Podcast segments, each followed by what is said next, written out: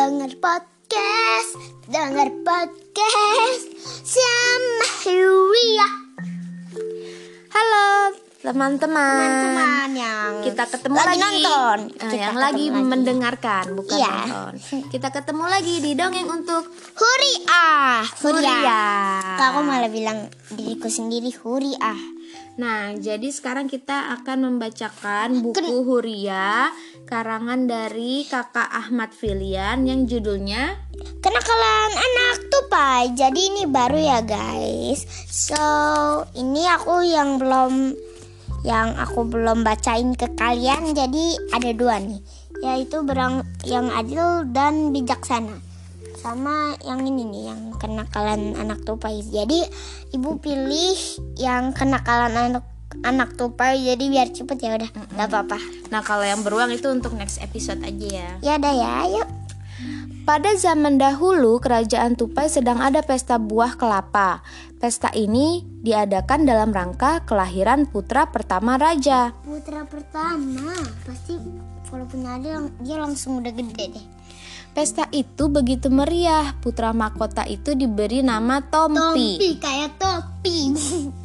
Untuk merawat Tompi, raja mengutus para pelayan kerajaan untuk menjaganya dengan sangat baik. Kenapa tadi di, belakangnya? Putih ya, aneh coy. Sebagai putra mahkota, Tompi dirawat oleh para pelayan-pelayan yang banyak. Ada yang bagian memandikan, ada juga yang bertugas untuk mengajak bermain, ada yang nemenin belajar, ada apa lagi ya? Hmm, aku nggak tahu. Ada yang suapin. iya. Suatu hari, Tompi bermain di taman. Ia melihat ada seorang penjual rambutan sedang menjajakan dagangannya. Beli beli, ayo beli. Jangan sampai buahnya jadi kedinginan. Ayo beli. Keburu nggak enak ini. Tompi tampak tertarik dengan buah rambutan itu karena dia baru melihat buah yang namanya rambutan. Aku kira durian. Karena yang meminta adalah putra mahkota, maka pedagang rambutan yang baik hati itu memberikan seikat buah rambutan untuk Tompi. iya, rambutan. Tompi sangat senang menerima buah rambutan itu. Tompi begitu asik menikmati buah rambutannya. Tiba-tiba datang juga penjual durian yang menjajakan dagangannya. Oh ya, beli beli. Siapa yang mau beli? Ayo, ayo, ayo. Sebelum ini jadi kedinginan banget nih buah. Ayo cepet. Tompi juga tertarik dengan buah durian. Menurutnya sangat aneh, kenapa ada buah dengan kulit penuh duri-duri tajam seperti itu? Dari nama Duri. Tompi sangat gembira mendapat aneka buah ada di hadapannya. Dengan perasaan gembira, disantapnya buah-buahan itu. Pelayannya sibuk mengupaskan aneka buah untuk Tompi. Ketika Tompi sedang asik menikmati durian dan rambutan, datang lagi penjual buah kelapa.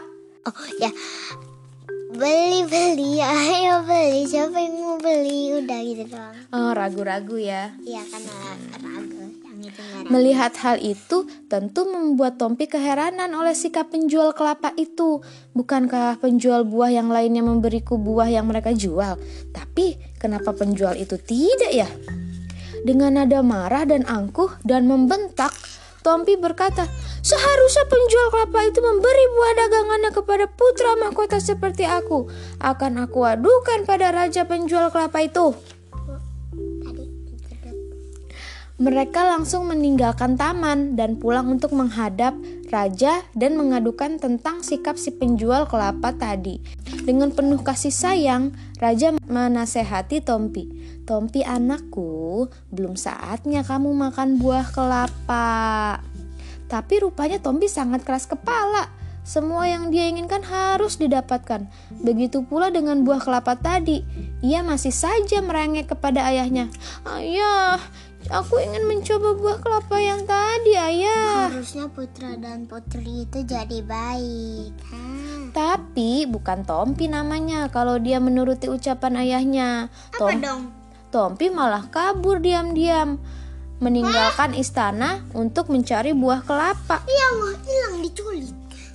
Saat telah kabur jauh dari istana, Tompi menemukan kelapa yang sedang dijemur. Tanpa pikir panjang, Tompi langsung saja memakannya. Tapi apa mau dikata, malang sekali nasib Tompi itu. Ternyata itu adalah sebuah jebakan. Saat sedang asik makan, tiba-tiba sebuah kurungan besi menimpa dan mengurung tubuh mungilnya. Makan apa? Makan buah kelapa yang tadi ternyata itu jebakan. Dari? Untung saja ayahnya tahu dan segera membebaskan Tompi. Tompi memeluk ayahnya dan berjanji tidak akan nakal lagi. Itu jebakannya dari apa sih? Dari orang mau nangkep binatang buat dijadiin makanan. Ya Allah kesian banget. Pada akhirnya, Tompi menyesal. Ia berjanji tidak akan mencari kelapa lagi. Ia meminta maaf kepada ayah dan pada pelayan-pelayannya. Ya sini lihat sini. Itulah tadi cerita kenakalan anak tupa ya namanya juga anak-anak ya. Suka nakal. Tapi kalau anak-anak nakal terus dinasehati orang tua dikasih tahu yang benar itu seperti apa besokannya jangan diulangin lagi ya kan kenakalannya ya. Iya, aku mau lihat yang endingnya karena aku mau lihat ada nggak sih yang lucu. Kalau ada langsung aku ceritain. Nah, jadi gitu teman-teman. Kalau eh, papa, mama, bapak, ibu, ayah, bunda kalian mm, ngasih tahu, nurut aja ya. Karena ayah bundanya pusing kalau teman-teman gak nurut tahu. Iya tahu.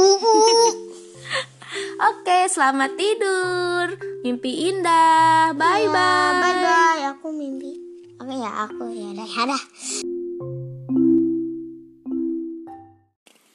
Hai teman-teman dongeng untuk Huria. Kira-kira untuk episode berikutnya, Huria bacakan dongeng apa lagi ya? Kalau kalian ada ide, yuk request judul dongeng yang ingin kalian dengarkan dengan mengirim voice message. Silahkan klik link yang ada di deskripsi episode ini ya. Ditunggu.